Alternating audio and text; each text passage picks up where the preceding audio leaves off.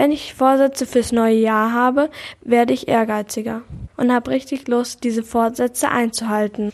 Aber es kann ja auch so sein, dass du deine Vorsätze nicht einhalten kannst und dann bist du richtig deprimiert. Zum Beispiel würdest du dir vornehmen, bessere Noten zu schreiben und dann schreibst du nur Dreien, Fünfen und Vieren oder mal eine Zwei, aber keine Einsen, dann bist du ja bestimmt total traurig, weil du dir das ja alles total anders vorgenommen hast.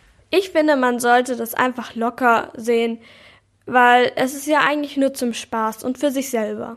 Aber wenn man dann locker ist, dann bringt es ja auch nichts, wenn es sowieso nicht klappt, weil dann kann man es ja auch gleich lassen. Aber es ist doch besser, etwas zu versuchen, als es gleich zu lassen. Da gibt es doch auch so ein Sprichwort. Ich weiß jetzt nicht, ob ich das richtig sag, aber ungefähr so. Wenn man etwas macht, dann kann man verlieren. Aber wenn man etwas nicht macht, dann hat man schon verloren. Also es stimmt schon, aber wieso muss man das am Anfang des neuen Jahres machen? Ich würde das eher mitten im Jahr drin machen, wenn man merkt, wie es halt dieses Jahr läuft.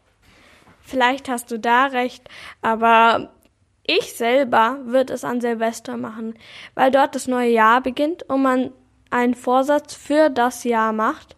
Und wenn man mittendrin das macht, dann ist es ja nicht mehr fürs ganze Jahr, sondern nur irgendwann. Und dann kommt man leichter in Versuchung, etwas nicht zu machen.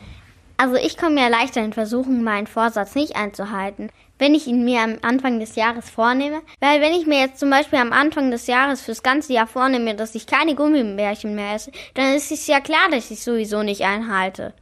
Und dann mache ich mir auch einfach lieber einen kleineren Vorsatz zwischendrin als fürs ganze Jahr. Ja, stimmt schon, Johanna.